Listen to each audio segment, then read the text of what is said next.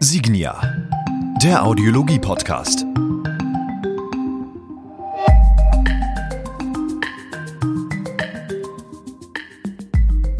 Ja, und damit hallo und herzlich willkommen zu einer weiteren Episode unseres Signia Audiologie Podcasts. Mein Name ist Dennis Prasetio und bei uns im virtuellen Studio begrüße ich wie immer den Leiter Audiologie und Training für Signia Deutschland, Herrn Sascha Haag. Hi Sascha. Hallo. Hallo. Hallo Dennis. Und, äh, hallo, hi, hi. ja, und ich freue mich ganz besonders auf die heutige Episode, denn äh, es wird für mich ein Stück weit eine ganz besondere, denn es geht wieder ein Stück Back to the Roots und äh, es freut mich ganz besonders dafür, jemanden gewinnen zu können, von dem wir hoffentlich äh, für die Hörakustik ganz viel mitnehmen können, ähm, denn das war immer ein kleines Träumchen von mir, diese beiden Ebenen miteinander zu verbinden, denn wir wollen heute über das Thema Sound Engineering und Audio Engineering sprechen und dazu freut es mich, jemanden gewinnen zu können, nämlich Herrn Fabian Freitag von Hofer. Hi Fabian. Ganz genau. Moin, moin. Vielen Dank für die Einladung. Moin, moin, Fabian. Freut uns sehr, dass das zeitlich geklappt hat. Erzähl doch mal erstmal für unsere Zuhörer, äh, wer bist du, was ist dein Background und vor allem, was ist Hofer? Das sind schon sehr viele Fragen auf einmal. Ich fange mal ganz vorne an. also im Grunde genommen bin ich hier bei Hofer Mediengestalter, Bild und Ton und Audio Engineer. Ähm, ich bin seit knapp neun Jahren hier in der Firma, habe mit der Ausbildung angefangen und dann erst ja viel im Tonstudio gearbeitet, Kundenproduktion gemacht, ähm, dann aber auch in die anderen Bereiche gerutscht. Ähm, um das besser zu erklären, äh, fange ich tatsächlich mit der zweiten Frage an. Was ist Hofer eigentlich? Ähm, im Grunde genommen wurden wir nämlich als Tonstudio gegründet, vor, ich glaube, über 30 Jahren inzwischen. Da war ich natürlich noch nicht dabei. ähm, aber von dort aus ging es dann weiter und wir haben eben angefangen, alles Mögliche mit Tontechnik zu machen. Ähm, dann ging es über CD-Vervielfältigung mit Hofer Media. Ähm, als nächstes kam Hofer College, eine Fernschule, bei der wir andere Leute Sachen über Tontechnik beibringen. Ähm, Hofer Akustik, wo wir eben Akustikmodule herstellen, die eben die Raumakustik verbessern. Ähm, und dann gibt es eben noch äh, Hofer Plugins, wo wir eben Audio-Plugins programmieren, um eben ja in der Musikproduktion, in der Sprachproduktion, wie auch immer, ähm, Tools zur Verfügung zu stellen, Genau, und ich bin so in meiner Laufbahn hier durch die verschiedenen Bereiche gerutscht und hatte überall mal was zu tun. Ähm, nur Hofer Media ist nicht so mein Fachbe äh, Fachgebiet, das muss ich gleich vorweg sagen. Okay, okay. Genau, also ich habe über Raumakustikplanung, College Support, Aufnahmen im Studio, Genau, was, was ich jetzt auch noch viel mache, ist Beta-Version von unseren Programmierern von den Plugins bekommen, da reinhören, im Studio dann Material aufnehmen und das damit zu testen Beispiel, wir haben einen äh, neuen Reverb gerade rausgebracht und der musste natürlich ausführlich getestet werden und Feedback immer wieder an die Programmierer geben. Also das sind ungefähr so die Aufgaben, die ich hier mache. Sehr gut. Also es klingt äh, sehr spannend, unglaublich breit gefächert, von daher sehr schön. Ähm, Ganz kurz, bevor Sascha gleich, glaube ich, nochmal reinspringt, müssen wir, glaube ich, aufpassen mit ein, zwei Fachbegriffen, denn ich glaube, vielleicht immer kurz eine Ergänzung dazu. Äh, Reverb, dass man eben zum Beispiel weiß, mhm. das ist in der Tontechnik zum Beispiel, um ein Signal, ja, ich sag mal vorsichtig, zu verhallen, mhm. also um ein, dem gewisse Raumtiefe zu geben. Natürlich auch für alle Zuhörer, die jetzt nicht direkt aus der Tontechnik oder aus der Hörakustik diesen Begriff jetzt äh, kannten. Genau. Dennis, darf, genau. Ich, darf ich sagen, man merkt dir die Euphorie an. ja, ich, ja. ich, ich versuche mich zurückzuhalten. Nein, nein, alles gut. Ich finde das sehr angenehm. Ich habe dich selten so euphorisch erlebt wie jetzt. Für mich wäre mal äh, so als Einstieg die erste Frage mh, hm, ganz interessant, wenn jemand sich den ganzen Tag mit Ton äh, beschäftigt und mit Sound beschäftigt. Was macht für denjenigen eigentlich und damit für dich einen guten Sound aus? Kann man das irgendwie greifen? Mhm. Sehr gute Frage auf jeden Fall. Ähm, ist, also ich komme aus der Musik einfach. Also ich mache auch schon ewig Musik, spiele Posaune und Klavier und deswegen ist für mich guter Sound hängt einfach mit Musik zusammen. Ich weiß, dass das in eurer Richtung natürlich auch anders definiert ist. Ähm, aber für mich ist ein guter Sound ähm, ja, einfach eine gute Musikproduktion praktisch. Also wenn mich, wenn mich Musik begeistert, wenn die mich mitnimmt, wenn die, die Intention von dem Song ähm, durch den Sound rübergebracht wird und mich da eben richtig mitnimmt, dann ist das für mich ein guter Sound. Das ist der Bereich, mit dem ich mich auskenne. Ich weiß, dass es in Sprache und Filmproduktion auch noch ganz andere Definitionen davon geben kann, aber für mich ist das definitiv, hängt ganz klar mit Musik zusammen. Mhm. Okay. Mhm. Also eine, eine, eine, schöne Breite, eine schöne Aufschlüsselung eines, eines, eines vollen Klanges, kann man das vielleicht so auch ein bisschen äh, mit definieren? Genau, wenn man ein bisschen technischer werden will, auf jeden Fall. Also äh, ähm, mhm. Da gibt es auch mehrere Dimensionen. Einerseits will ich natürlich die äh, Intention des Künstlers möglichst gut rüberbringen, die Emotionalität eines Songs möglichst gut transportieren. Andererseits möchte ich aber natürlich auch einfach eine saubere Aufnahme haben. Ich möchte die verschiedenen ähm, Instrumente, die verschiedenen ähm, Stimmen vielleicht, die sich auch vermischen, gut voneinander getrennt haben. Es soll eine gewisse Räumlichkeit haben. Ähm, das spielt natürlich auch alles dann auf einer technischen Ebene mit rein. Und da mal schon mal jetzt so ein bisschen den Einstieg mehr in die Materie rein. Ähm, mhm. Warum ist Raumklang für einen optimalen Sound so wichtig? Ich, also ja, ich finde die Frage super, super gut, weil genau das ist das, was nämlich unglaublich häufig gerade von Einsteigern komplett übersehen wird. Man macht sich Gedanken darüber irgendwie, welches Mikrofon, welches Kabel, welcher Vorverstärker, welche DAW also welch, welche Software dahinter steht, alles erstmal zweitrangig. Viel wichtiger ist, was ist überhaupt meine Quelle und wie klingt die in dem Raum?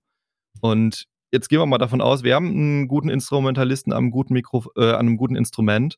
Dann ist direkt die nächste Frage, ja, wie klingt überhaupt der Raum, in dem das passiert? Und äh, für uns im Studio ist es eigentlich immer wichtiger, erstmal den Raum gut klingen zu lassen, beziehungsweise auch das Instrument im Raum gut klingen zu lassen, als irgendwelche Bearbeitungsschritte danach. Weil wenn ich eine Aufnahme habe, wo einmal zu viel Hall, zu viel Reflexion, äh, zu viel Raummoden drauf sind, die kriege ich nicht mal raus. Ich kann mich noch so verbiegen und ähm, anfangen mit De-Reverbing und so zu arbeiten, dann wird die Aufnahme vielleicht ein bisschen besser, aber sie wird nie mehr auf das Niveau kommen, wie sie hätte, wenn ich halt einfach mit einer guten Raumakustik starte. Und ja, gerade wenn man sich eben Gedanken darüber macht, ich möchte einen Raum einrichten dafür, um hier Musik aufzunehmen, sprich ich gründe ein Studio oder wie auch immer, ähm, oder möchte bei mir zu Hause anfangen, Musik aufzunehmen, dann sollte ich mir erstmal Gedanken über die Akustik machen. Wie sind die Raumabmessungen? Passt das überhaupt? Ich kann vielleicht im 12 Quadratmeter Raum nicht wirklich gut Flügel aufnehmen. Dann muss man sich halt was anderes überlegen. Ähm, was zum Beispiel auch eine große Rolle spielt, wo man leider nicht so oft Einfluss drauf hat, ist die Geometrie vom Raum wenn ich jetzt nehmen wir mal einfach ein Worst-Case-Szenario, einen würfelförmigen Raum habe, wo alle Dimensionen gleich sind, dann habe ich da die schlimmsten Raummoden, weil einfach dadurch, dass eben alle Abmessungen von dem Raum gleich sind, sich genau die gleichen Frequenzen immer wieder überlagern in dem Raum. Und ähm, solche Raummodenprobleme wird man nie wieder rauskommen. Überhöhung könnte ich noch irgendwie mit dem Equalizer äh, ausblenden, aber mhm. Auslöschung die sind halt weg. Wenn halt einfach mhm. bestimmte Frequenzen nicht mehr aufgenommen wurden, dann werde ich die auch nicht wieder herstellen können. Genau. Mhm. Deswegen, mhm. ähm, wenn man die Möglichkeit hat und ähm, da schon anfängt, eine passende Raumgeometrie rauszusuchen, ist super, super gut. Manchmal reicht es auch, wenn man in einem Raum ist ähm, und zum Beispiel die Decke et etwas abhängt oder die Rückwand ein bisschen weiter einzieht. Also so, dass man wirklich schon ganz grundlegend im Raum m, hm, dafür vorbereitet, akustisch gut zu klingen. Und ähm, was wir hier bei unseren Studios mit den kleinen Aufnahmeräumen gemacht haben, ist zum Beispiel dreieckige Räume. Ein dreieckiger mhm. Raum hat an sich schon mal viel, viel, viel weniger das Potenzial für äh, Raummoden und stehende Wellen und Flatterechos. Einfach nur dadurch, dass halt ein paar Flächen ein bisschen anders gewinkelt sind. Und mhm. mhm. das wäre auf jeden Fall ein ganz grundlegender Eingriff in die Räume, der natürlich auch relativ aufwendig ist, der aber eine Riesenverbesserung schon bringt. Okay. Sascha, wenn du das jetzt hörst und du kommst jetzt aus der Hörakustik und kennst dich ja durch deine, durch deine Berufserfahrung mit Räumlichkeiten aus, an was denkst du, wenn du diese Informationen jetzt hörst? Nun gut. also ähm, wir haben natürlich klassischerweise in der Hörakustik ähm, häufig äh, sehr kleine Räumlichkeiten tatsächlich. Ähm, und äh, ja, dreieckige Räumlichkeiten sind mir zumindest noch nicht begegnet. Verständlich. also äh, und äh, tatsächlich äh, will ich behaupten, dass wir ähm, äh, auch Räume durchaus finden werden, die exakt quadratisch aufgebaut sind. Also ähm, wenn ich das jetzt gerade so höre, ist das natürlich bestimmt nicht das optimalste freie Schaltfeld, was ich da zur Verfügung habe, um äh, äh, messtechnisch nachher auch zu agieren oder etwas einzumessen.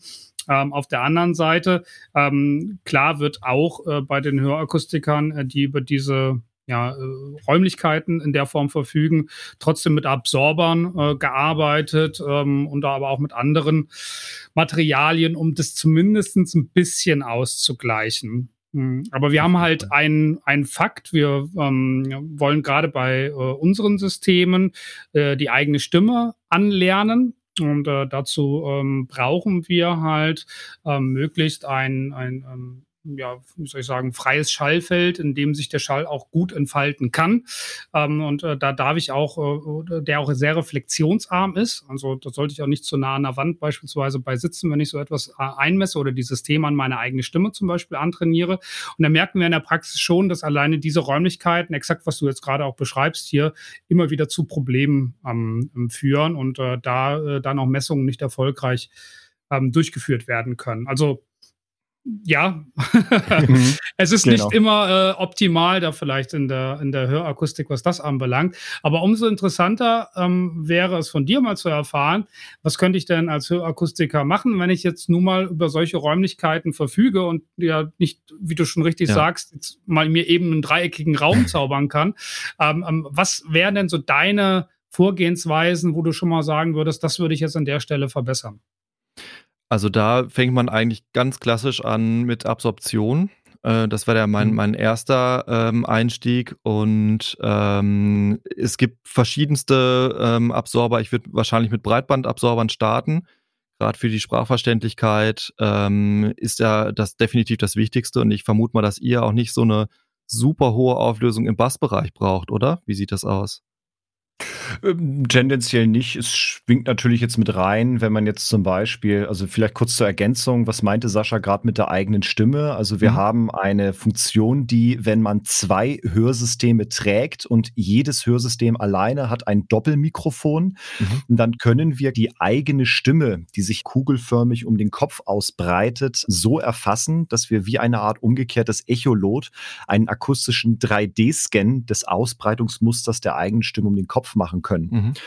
Und der Bassbereich ist jetzt nicht allzu relevant. Natürlich spielt es aber eine Rolle, wenn wir jetzt zum Beispiel äh, Anwender haben, die sehr tiefe Stimmen haben, wo ja, wir wissen, logisch. die eigene Stimme schwingt irgendwo bei 80 Hertz, bei ja. manchen Männern im sehr tieftönigen mhm. Bereich.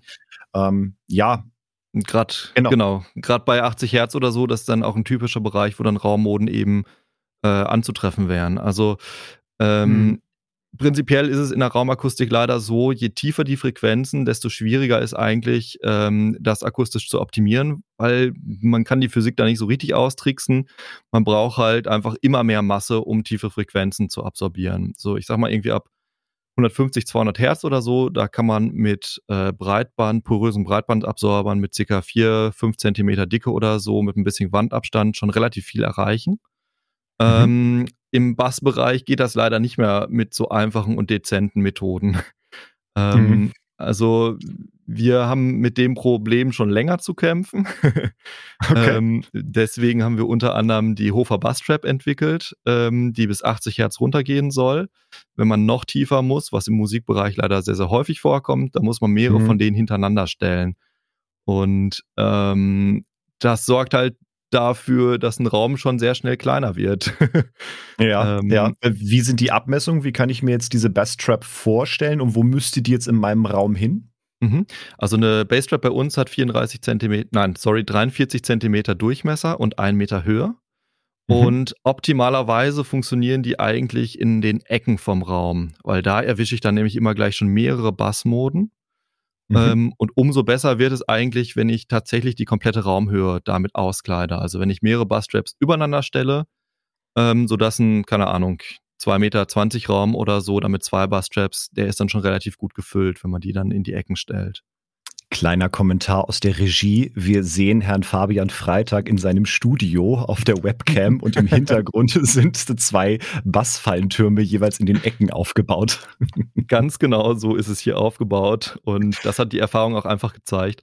Das funktioniert einfach relativ gut. Könnte ich ähm, denn als, äh, ich sag mal, normaler Endverbraucher diese Mittel auch jetzt in meinem heimischen Wohnzimmer zum Beispiel anwenden? Ja, ne? Spricht also ja erstmal grundsätzlich nichts dagegen. Genau, technisch spricht überhaupt gar nichts dagegen. Und wir haben auch viele Kunden, die das machen. Ähm, mhm. Einerseits äh, für Sprachverbesserung, gerade bei modernen, eher minimalistisch äh, eingerichteten Wohnräumen ist es ja schon so, dass einfach viele, sage ich mal, karge Oberflächen da sind ähm, und äh, ja, wenig absorptives Material generell mal in einem Raum drin ist. Und das sorgt einfach dafür, dass eine Sprachverständlichkeit wirklich schlecht bis fatal ist. Und äh, da könnte man zum Beispiel anfangen, äh, von der Decke Deckensegel abhängen zu lassen. Da gibt's dann mhm. verschiedene mhm. Elemente, äh, die man einfach abhängen kann, ähm, die dann relativ schlicht im Raum sind, ähm, die eben relativ effektiv dann den Nachhall reduzieren, die Reflexion reduzieren und dadurch eben Sprachverständlichkeit ähm, ganz drastisch verbessern können gerade bei Verbesserungen im Wohnbereich ähm, ist die Optik ja extrem wichtig und es gibt einfach viele Kunden, die sich halt keine Busstraps äh, zu Hause ins Wohnzimmer stellen wollen. Aus optischen Gründen, aber auch natürlich aus Platzgründen. Und das verstehe ich auch vollkommen. Und deswegen mhm. muss man dann eben häufig in Wohnräumen oder so auf eine Optimierung im Bassbereich verzichten und dafür sich eben auf andere Bereiche konzentrieren. Und mal ganz ehrlich, also wenn man jetzt nicht wirklich vorhat, in diesem Bereich konkret Musik zu hören oder zu machen, dann ist das schon relativ gut. Also wir haben unseren Essensbereich vorne ähm, auch nur mit relativ dünnen Deckensegeln an der Decke und ein paar Wandsegeln ausgestattet. Und da kann man sich jetzt viel besser unterhalten als vorher, aber wir stellen da keine Busstraps rein, weil einfach der Raum dann zu klein würde. Also mhm. man muss da schon immer abwägen, welche Verbesserungen kann ich jetzt tatsächlich in diesem Raum noch sinnvoll durchführen. Mhm. Heißt ja aber auch, dass es sich in der Akustik lohnt, zum Beispiel in Verkaufsräumen auch mal so ein Deckensegel vielleicht irgendwo hinzuhängen, je nachdem natürlich, wie groß der Verkaufsraum ist, um einfach eine gute Kommunikation zum Beispiel auch mit dem Kunden zu ermöglichen. Ne? Genau, also aus meiner Sicht ist es super sinnvoll, ähm, weil ein, ein Raum, der eben zu hallig, zu reflektiv ist, ist auch einfach unangenehm. Und ähm, ich äh, kenne so ein bisschen von meiner Mutter, da die tatsächlich auch ein Hörgerät trägt und für die ist es auch immer relativ anstrengend, in Räumlichkeiten zu sein, die eben so, ja, so schepprig einfach sind, ne? Und wenn ich dann mich versuche, mit ihr zu unterhalten in diesem Raum, dann ist es einfach schwieriger. Und mhm. ähm, genau, da dann eben raumakustische Maßnahmen zu ergreifen, ähm, kann solche Probleme auf jeden Fall lösen. Da kommen wir später noch zu, welche äh, technischen Features äh, Signia, also wir da tatsächlich mhm. äh, haben. Interessant, aber, ja. Aber ja, Aspekt, ja. Mhm. Mhm. Wir hatten eben so eine Grundsatzdiskussion gehabt und da sind wir mal ganz gespannt auf deine Meinung zu. Und zwar ähm, kann man zwei Seiten vertreten. Das eine ist, dass man, wenn man nachher etwas fürs Hören optimiert, das im Idealfall ähm, in einem natürlich extrem schallarmen Raum macht, äh, mit einer guten Raumakustik. Ähm, was aber den Nachteil und den Makel hat, dass wenn ähm, man darauf optimiert hat und nachher ist die Szenerie, aber die man ständig durchläuft, eine komplett andere, sondern eine sage ich mal, ganz grausame Akustik und ähm, äh, äh, mit viel Hall unter Umständen, ja, äh, oder ob man nicht besser sagt, okay, man geht direkt so in das reale Leben rein und nimmt direkt schon den, den das Worst-Case-Szenario an und optimiert dann darauf, so dass äh, quasi gesehen alles, was dann noch als Verbesserung eintritt, eigentlich nur noch als Benefit gesehen werden kann. Ähm, in der Akustik mhm. folgt man ja diesen ersten Fall eigentlich, ja, also ich habe eine, einen sehr ähm, ähm ruhigen Raum ähm, mit wenig Reflexionen, versucht man zumindestens und macht jetzt in dieser Idealbedingung, in dieser klinischen Idealbedingung sozusagen alle Einmessungen. Wie ist denn da dein Gedanke zu? Also was würdest du so aus deiner tontechnischen Sicht sagen? Macht das mehr Sinn, das eine, oder macht mehr Sinn, das andere? Oder vielleicht macht beides Sinn und es hängt ja. ein bisschen vom Typ ab. Also ähm, solange es, glaube ich, um, um Messungen geht, sollte man die schon immer in kontrollierten Räumen machen. Ähm, weil, also wenn, wenn ein Raum erstmal so krasse ähm, Eingriffe wie Raummoden oder Flutter-Echos hat oder so, ähm, glaube ich, ist jede Messung ähm, so extrem verfälscht, dass man damit nichts anfangen kann. Wenn es ja. jetzt aber speziell wirklich darum geht, dass man eben in Hörgeräten die Sprachverständlichkeit verbessert, ist, denke ich, der zweite Fall viel sinnvoller. Weil im Endeffekt werden halt die Räume, äh, die, die Menschen, die mit den Geräten ähm, arbeiten, beziehungsweise die damit hören müssen, die darauf angewiesen sind, immer in mehr oder weniger schlecht optimierten Räumen unterwegs sein. Insofern wäre da eine DSP-Programmierung, die eben eine Sprachverständlichkeit oder im Optimalfall sogar eine, auch einen Musikgenuss in solchen Umgebungen ähm, erlaubt, natürlich viel, viel interessanter, als solche Systeme jetzt wirklich ähm, auf schalltote Räume zu optimieren, weil schalltoten Raum hat man halt in echt nirgendwo und es wäre auch total unangenehm. Also zu viel Absorption in einem Raum ist auch, ist auch nichts. Ich weiß genau, wo darf Sascha ich, hin will. Ja, das okay. heißt darf ich da mal so eine gemeine ja. These dann in den Raum werfen? Das fände ich jetzt mal interessant, äh, die beantwortet zu haben. Und zwar, äh, wenn ich jetzt die These aufstellen würde, ähm, wenn ich jetzt nicht mehr diese, dieses klassische Einmessen ähm, vollziehe oder verfolge als Strategie, sondern eher mehr auf ähm, subjektive äh, Empfindung abziele, wie jemand dann hört, auch in seinem Alltag, ähm, wäre es jetzt dann vermessen zu sagen, dass die Hörakustik vielleicht in dem Punkt grundsätzlich was falsch macht? äh, ehrlich gesagt fühle ich mich nicht richtig in der, in der Position, das zu beantworten, weil ich mich mit Hörakustik einfach so, ja, nur mhm. peripher mhm. beschäftigt hat, weil ich einfach zu sehr ja. aus der Studioakustik komme.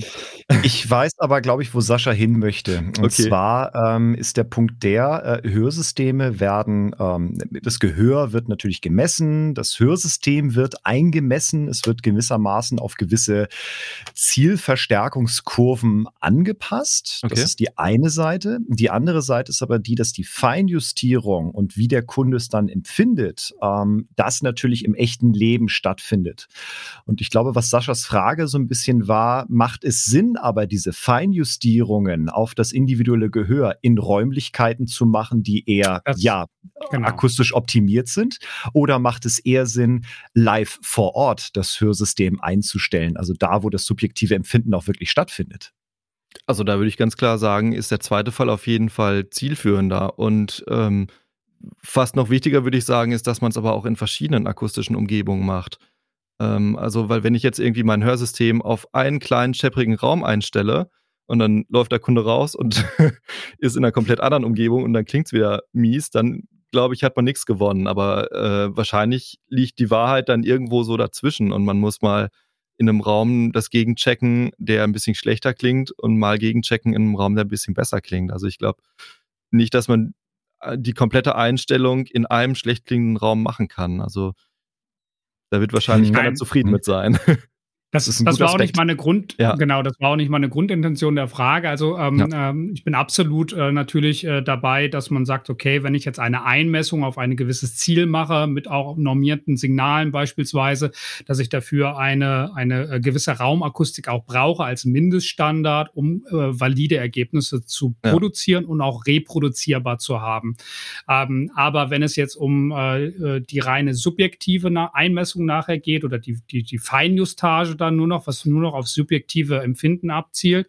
Ähm, äh, da äh, habe ich schon auch natürlich gewisserweise die These, dass ähm, man vielleicht den Raum dann eher verlässt und äh, das dann mehr im realen Leben vollführt, mhm. äh, als äh, stattdessen immer noch an diesem Raum festzuhalten. Und äh, es ja. gibt ja auch mittlerweile Konstrukte und Möglichkeiten in der Hörakustik, das vielleicht am Rande, wo man ähm, über eine Fernjustage zum Beispiel gehen kann, um dann wirklich ähm, einem Kunden, äh, ohne dass man jetzt live leibhaftig dabei sein muss, ähm, eine Hilfestellung zu bieten, also eine Feinjustage dann zu machen an dem Ort, wo der Kunde sich gerade befindet, oder es aber sogar mittlerweile über ähm, tatsächlich so etwas wie algorithmengesteuerter Begleitung, also künstliche Intelligenz in dem Fall, dass man dann sagt, ähm, äh, das Ganze kann man app-basiert unter Umständen später noch optimieren, wenn der Kunde im realen Leben ist.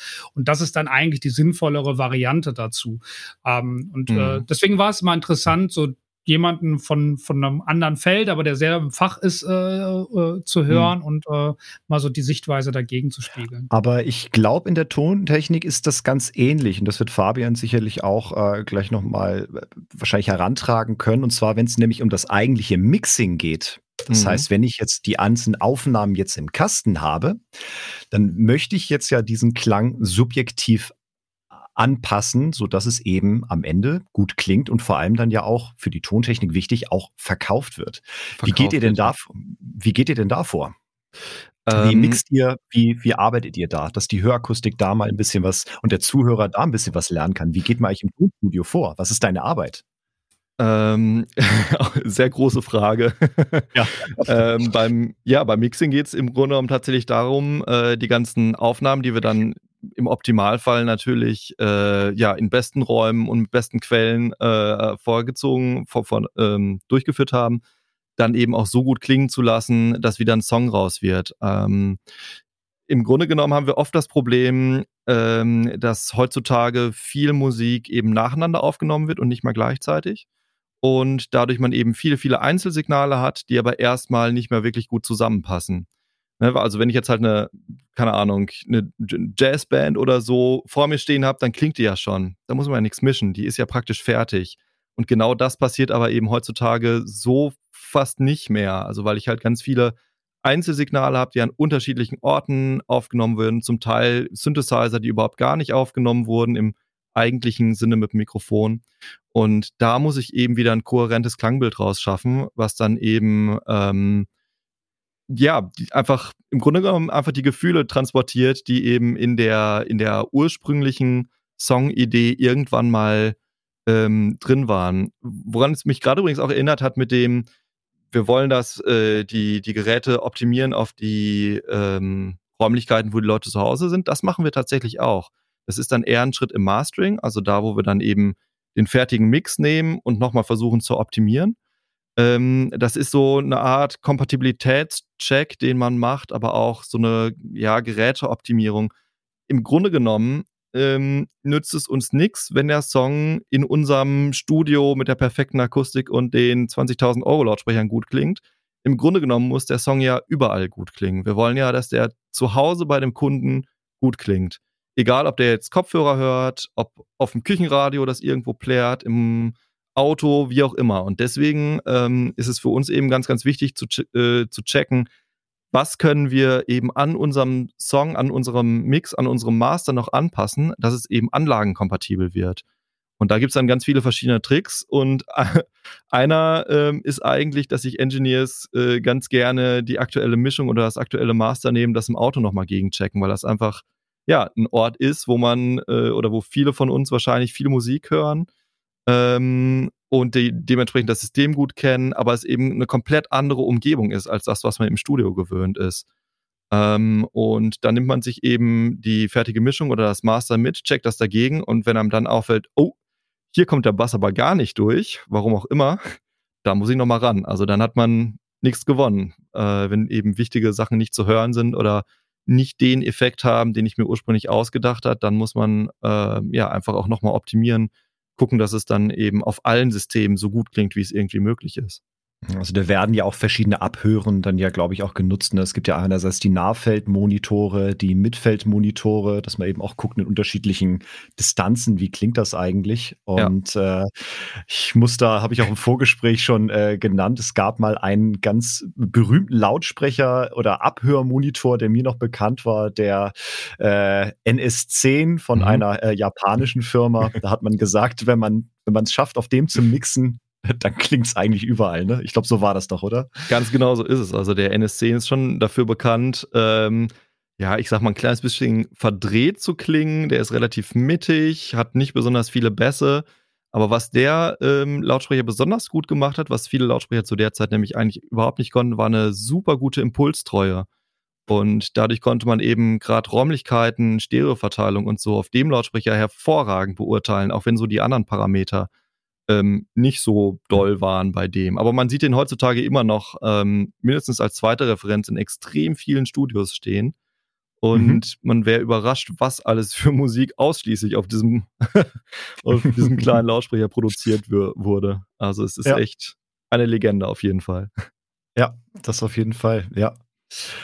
Ähm, Kommen wir mal von der Raum- und Wiedergabeakustik hin doch in, in, die Software mal so ein bisschen rein. Ähm, mhm. Vielleicht kurz, um dich abzuholen, was gibt es in der Hörakustik? Also in der Hörakustik gibt es viele verschiedene adaptive Algorithmen, die ja in Echtzeit arbeiten. Also wir sind inzwischen bei Latenzen in unserem System von zwei Millisekunden. Also vielleicht kurz zum Aufbau. Wir haben eben die Mikrofone, die den Schall aufnehmen. Das sind inzwischen Mikrofone mit Siliziummembran, weil wir eben auf sehr, sehr kleinen Abmessungen eben arbeiten, die aber dann noch bis 130 dB SPL beispielsweise auch aufnehmen können. Das Ganze geht dann in einen, in einen äh, Prozessor eben rein, also im Mikrofon wird schon analog digital gewandelt.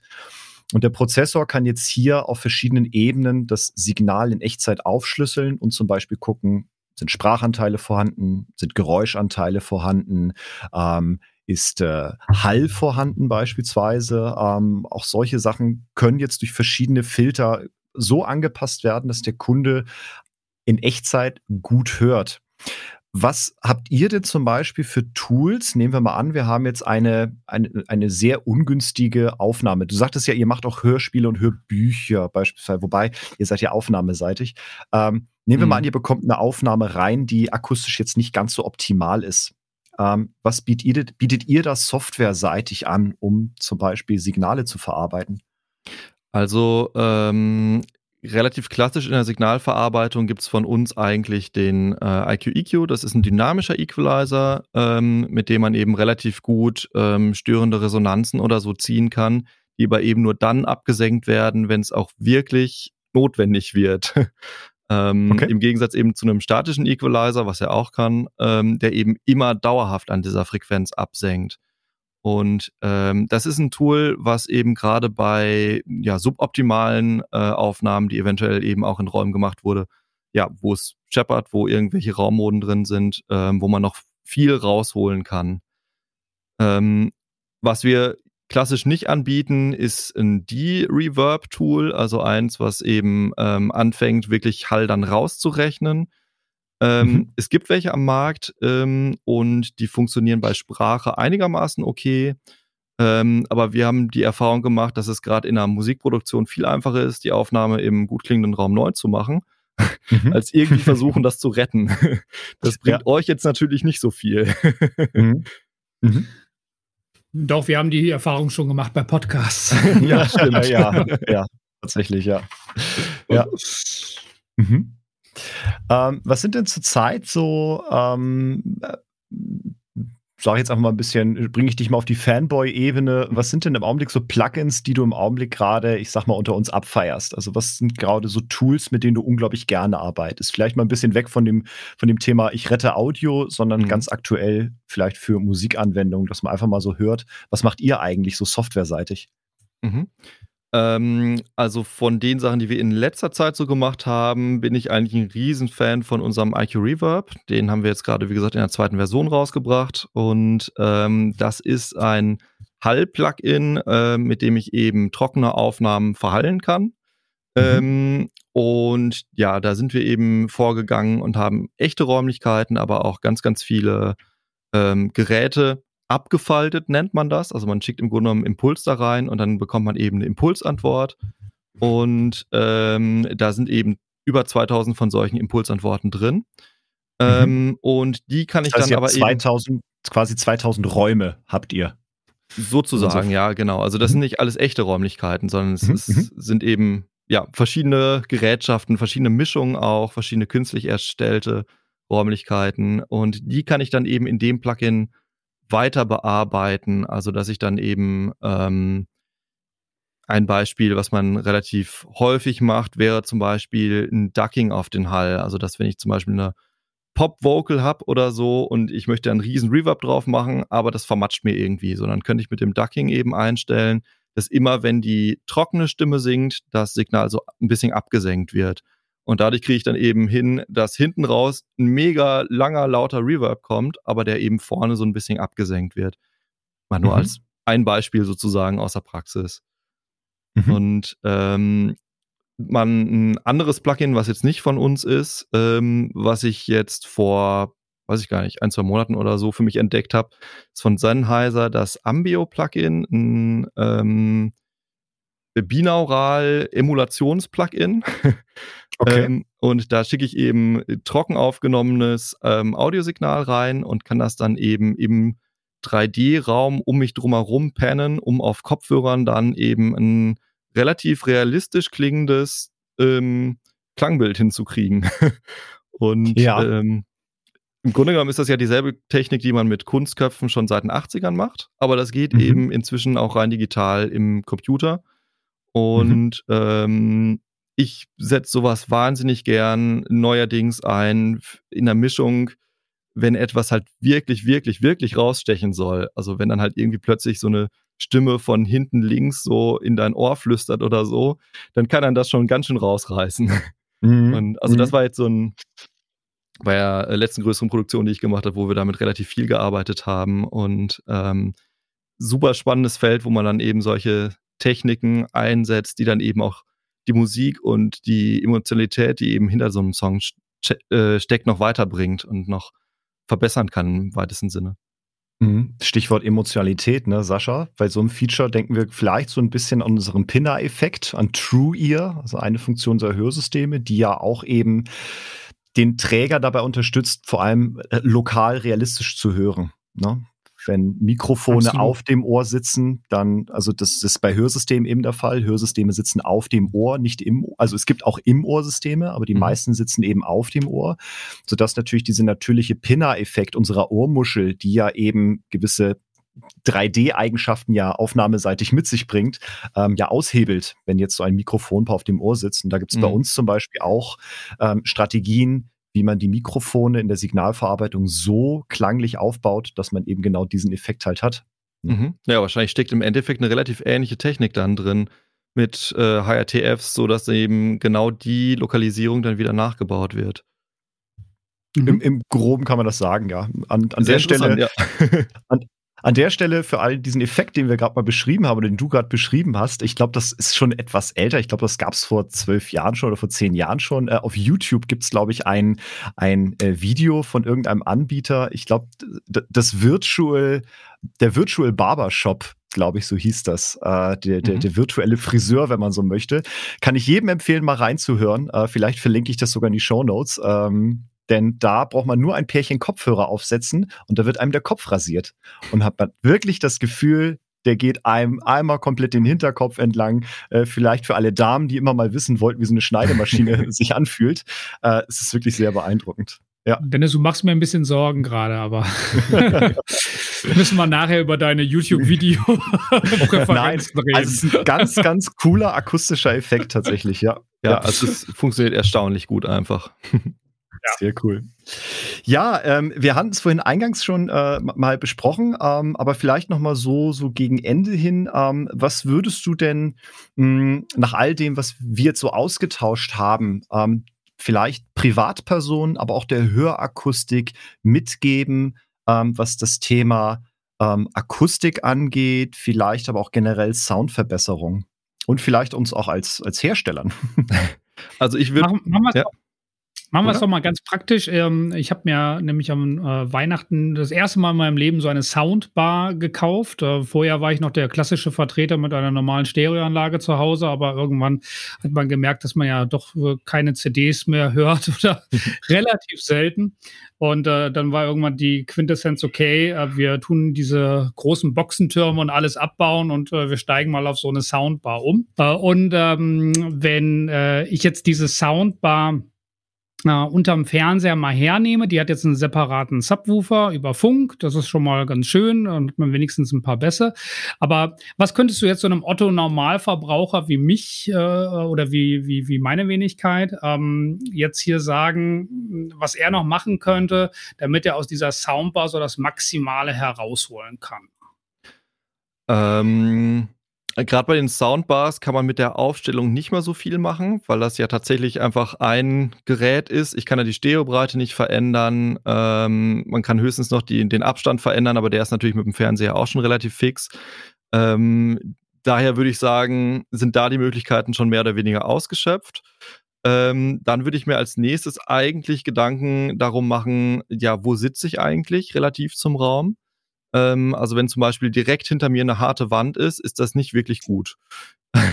Besser wäre es, wenn ein bisschen Abstand wäre und wenn man das nicht hinkriegt, dann sollte eben direkt hinter einem irgendeine Art ähm, absorptives oder diffusi ähm, Material, was eben äh, eine, diffuse, eine diffuse Eigenschaft hat, sein, ähm, damit man eben nicht diese ganz harten Erstreflexionen hat, weil das sind eigentlich die, die als erstes Lokalisierung ähm, schwer machen und ähm, mit dazu kommen Kammfiltereffekte, die eben auch dann den Hörgenuss einschränken, dadurch, dass man dann eben ähm, Frequenzen nicht mehr so gut hört, wie es eigentlich mal gedacht war. Also da würde ich erstmal gucken, ob man allein mit der Position schon was verändern kann. Wenn das nicht möglich ist, würde ich rangehen und die Erstreflexionspunkte äh, eben speziell mit Akustikelementen zu bearbeiten. Äh, man könnte zum Beispiel einen Absorber dann direkt hinter sich bauen.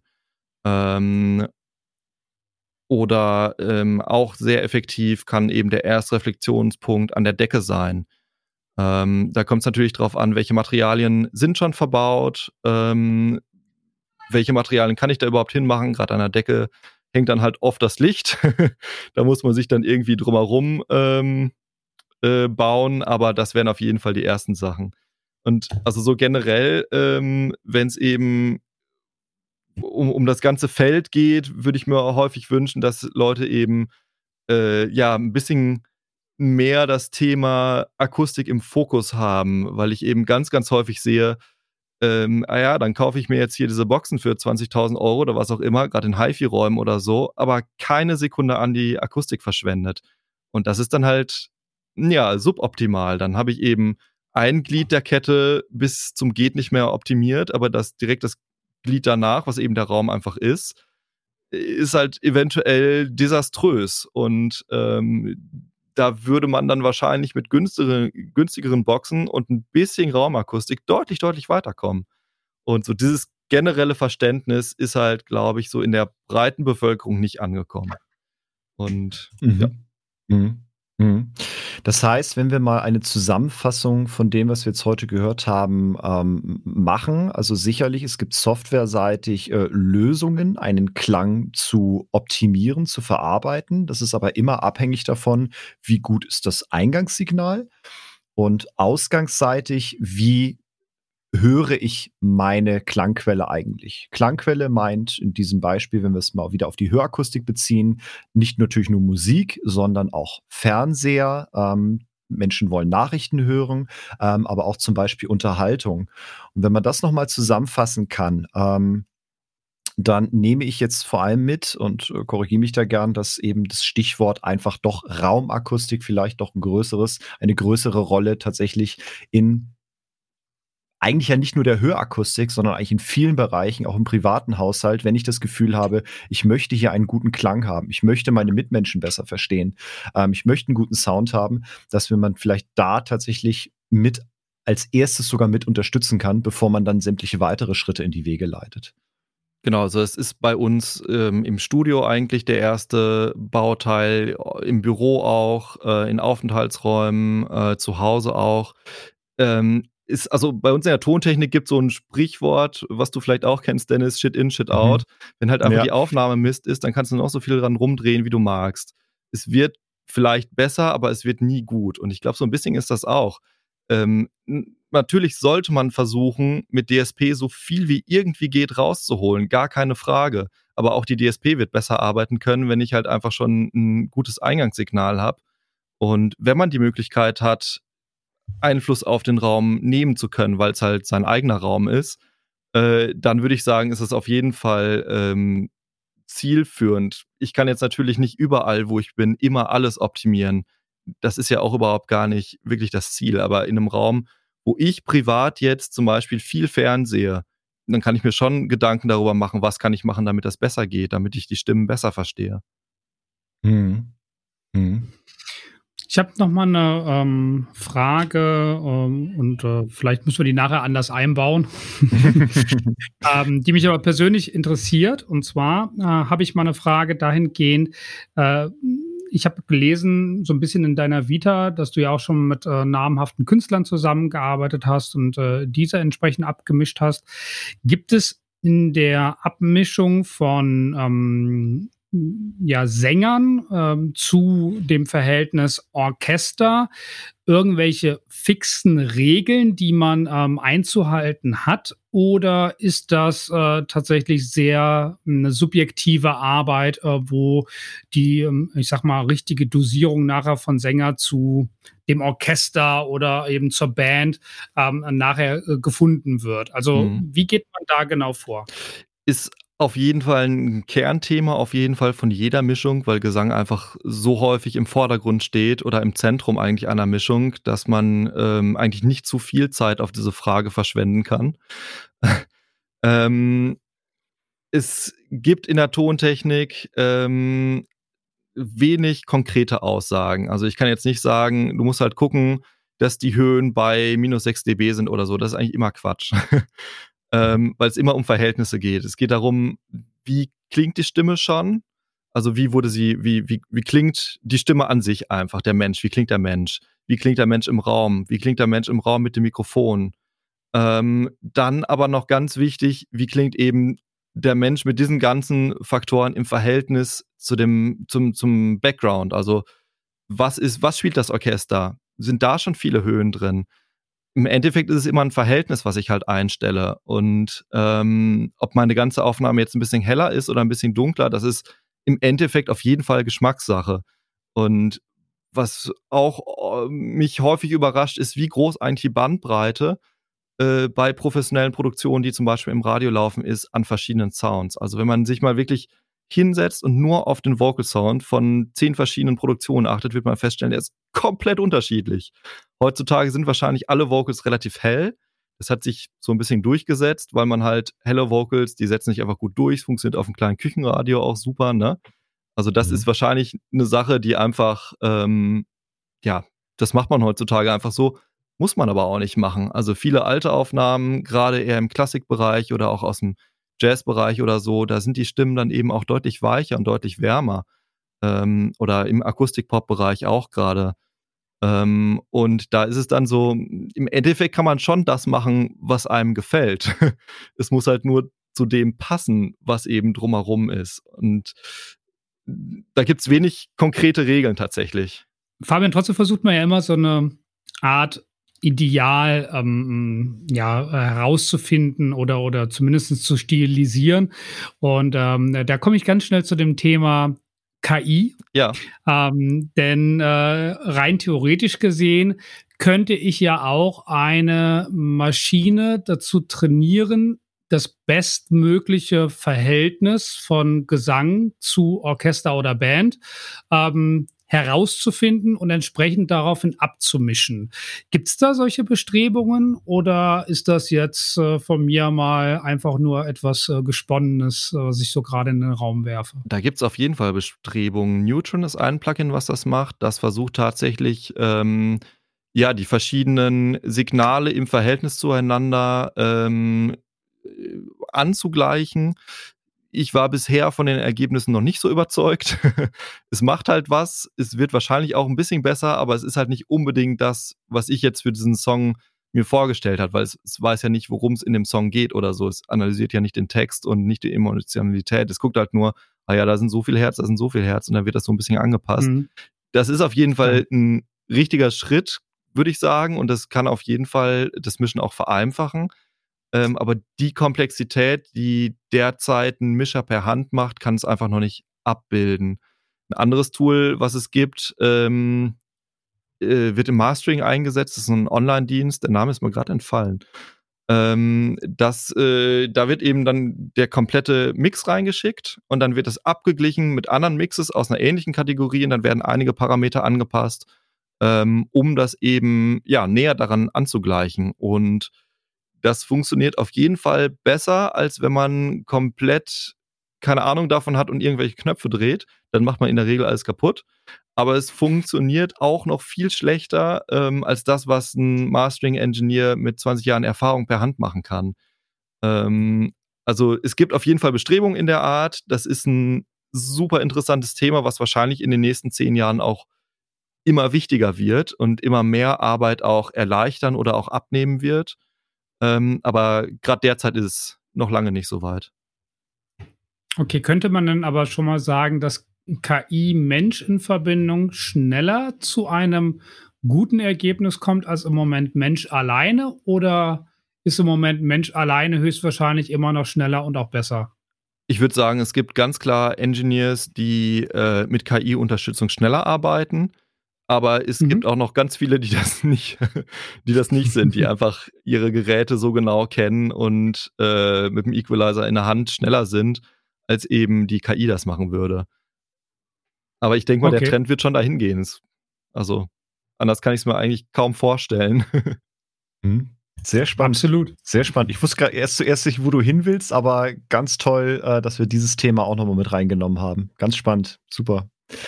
Ähm, was mich dann vielleicht noch zum Abschluss jetzt zum tontechnischer Seite noch interessiert, wie steht es denn aktuell um den äh, Battle of Loudness? ähm, vielleicht kurz, äh, was hat es damit auf sich? Es ging darum, dass man irgendwann angefangen hat, jeden Mix so aufs Maximum zu komprimieren, dass sich jeder Mix im Radio, auf CD oder sonst wo einfach durchsetzt, weil der lauteste gewinnt. Äh, Korrigiere mich, wenn das ja. äh, jetzt von der Wiedergabe nicht mehr ganz so korrekt war, aber so hatte ich es noch in Erinnerung. Ähm, wie es denn da aktuell? Also, sehr gutes Thema. Loudness War ist auf jeden Fall, gerade wenn es um äh, Mastering geht, nach wie vor ein Thema.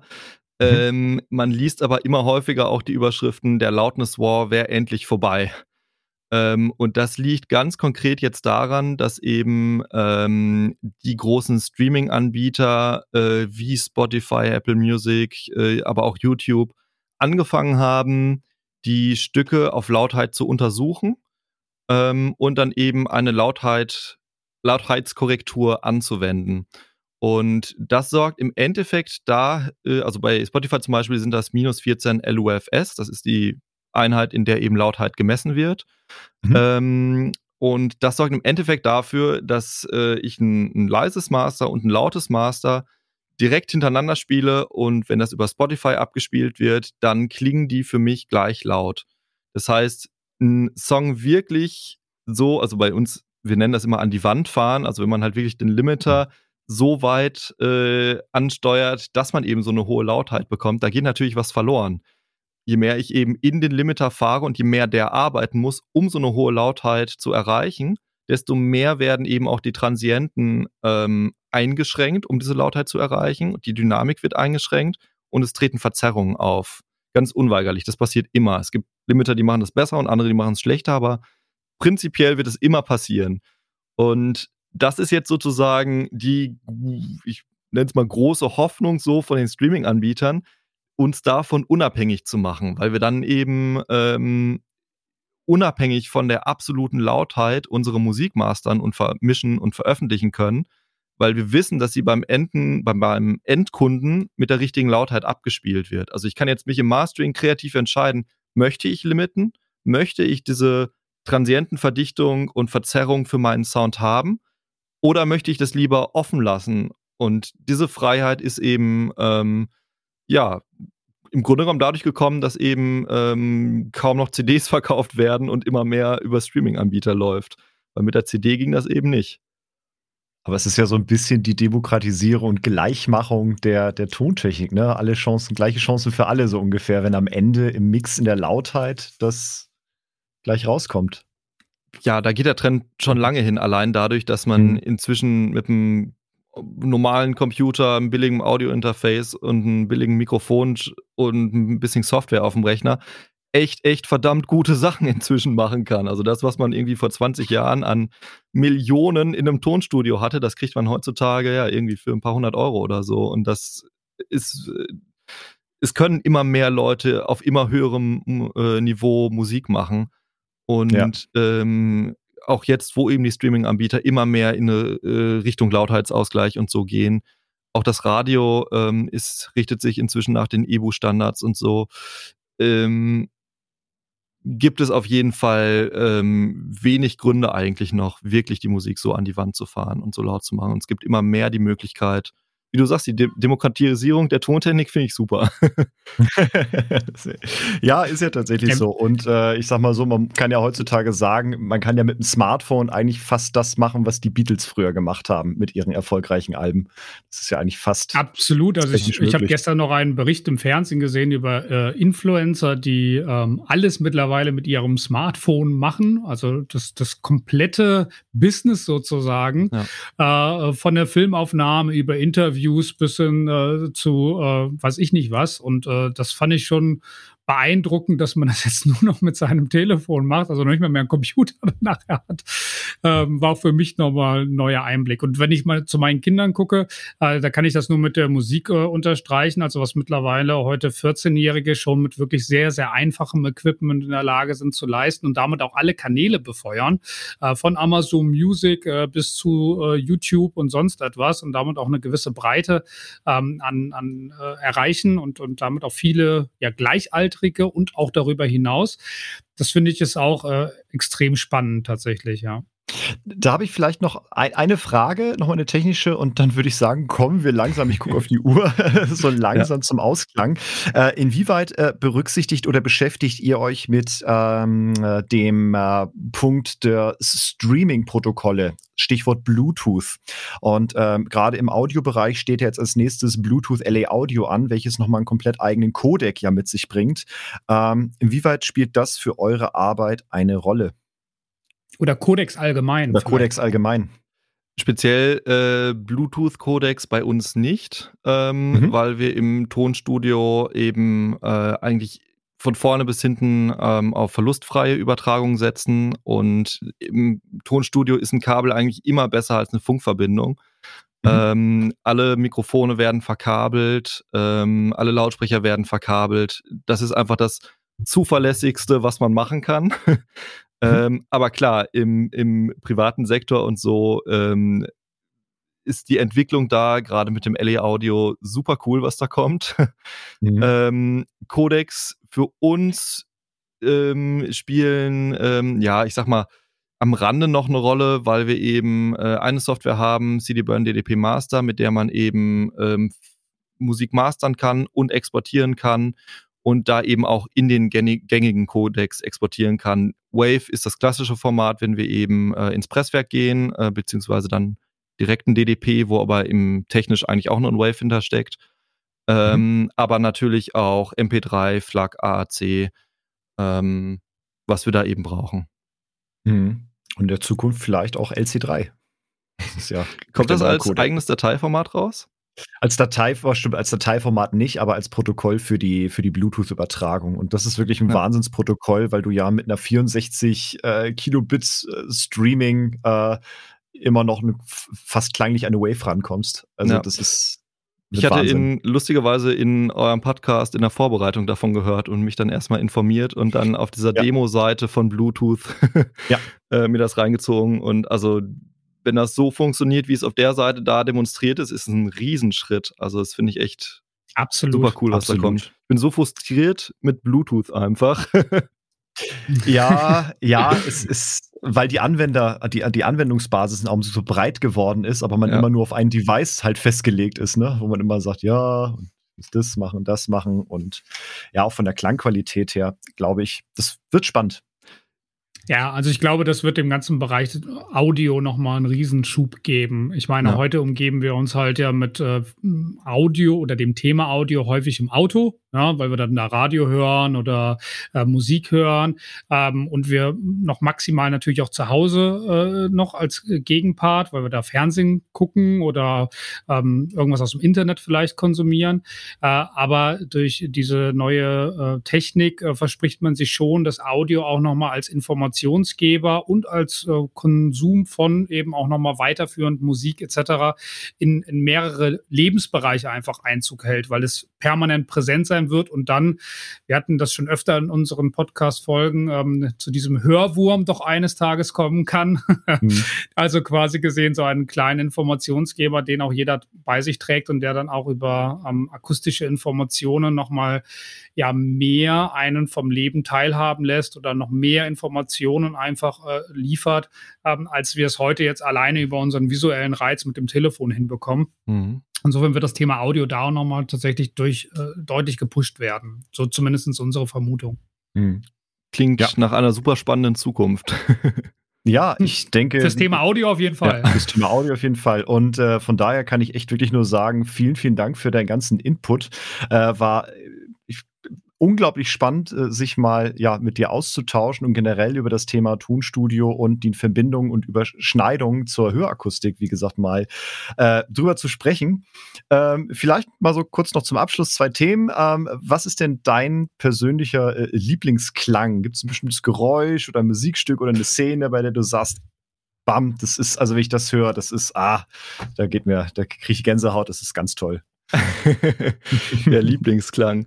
Äh, ja, ich glaube, bei mir ist das ein Instrument und zwar die Hammond-Orgel insgesamt.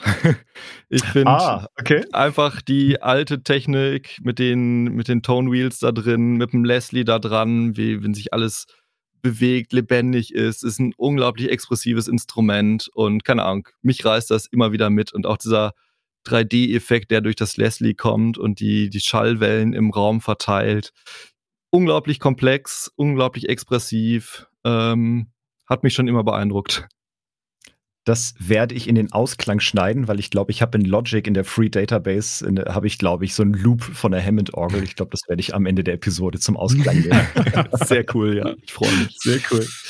Ja, ansonsten, ähm, Fabian, vielen, vielen Dank dir. Ähm, zum Abschluss dürfen unsere Podcast-Gäste immer noch, ja, wenn sie jemanden haben, ähm, den sie für diesen Podcast ebenfalls nominieren möchten, äh, da freuen wir uns immer sehr gerne über Input. Von daher, wenn du jemanden hast, wen würdest du nominieren für unser Format hier? Ja. Äh, ich könnte mir vorstellen, dass Jonas Schierer äh, da interessant wäre. Der kommt auch so ein bisschen natürlich aus meiner Ecke, deswegen kenne ich den auch. Das, äh, der ist mein damaliger Vorgesetzter gewesen. Inzwischen arbeitet er nicht mehr bei uns. Ähm, mhm sondern bei Geritz, einer sehr großen ähm, Vorhangfirma. Und der ist der Vorsitzende vom VDT-Bereich Akustik. Und ähm, ich könnte mir vorstellen, dass der auch Interesse äh, daran hätte und ist auch ein super interessanter Gesprächspartner. Ähm, ja, vielleicht okay. wäre das ja was. Cool, haben wir mal aufgenommen. Thema Vorhänge nehmen wir. Ganz genau. Genau. Cool. Ja, dann bedanke ich mich äh, vielmals, meine Herren, äh, Sascha, Fabian. Vielen, vielen Dank für deinen Input. Vielen, vielen Dank für deine Zeit und äh, dass es noch geklappt hat, denn äh, der Vollständigkeit halber muss man sagen, wir haben eine halbe Stunde später angefangen, weil es einen technischen Ausfall gab.